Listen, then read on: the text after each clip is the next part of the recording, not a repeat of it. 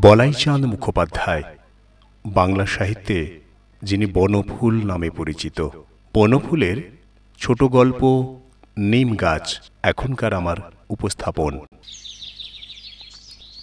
কেউ ছালটা ছাড়িয়ে নিয়ে সিদ্ধ করছে, পাতাগুলো ছিঁড়ে শিলে পিষছে কেউ। কেউ বা ভাজছে গরম তেলে, খোস, দাঁত, হাজা, চুলকানিতে লাগাবে। চর্মরোগের অব্যর্থ মহৌষধ কচি পাতাগুলো খায়ও অনেকে, এমনি কাঁচাই। কিংবা ভেজে বেগুন সহযোগে, যকৃতের পক্ষে ভারী উপকার। কচি ডালগুলো ভেঙে চিবই কত লোক, দাঁত ভালো থাকে। কবিরাজরা প্রশংসায় পঞ্চমুখ। বাড়ির পাশে গজালে বিজ্ঞরা খুশি হন, বলেন, নিমের হাওয়া ভালো, থাক, কেটো না, কাটে না, কিন্তু যত্নও করে না। আবর্জনা জমে এসে চারিদিকে শান দিয়ে বাঁধিয়েও দেয় কেউ। সে আর এক আবর্জনা।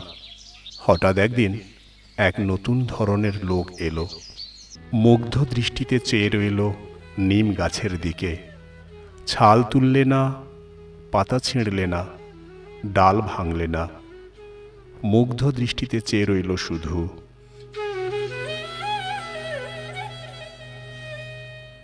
বলে উঠল, বাহ, কি সুন্দর পাতাগুলো!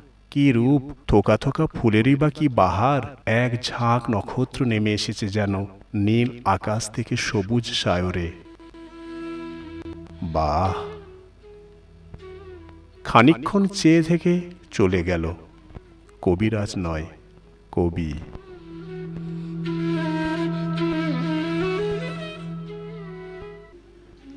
নিম গাছটার ইচ্ছে করতে লাগল, লোকটার সঙ্গে চলে যায়।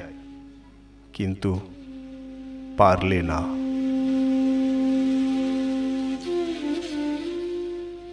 মাটির ভেতর শিকড় অনেক দূর চলে গেছে।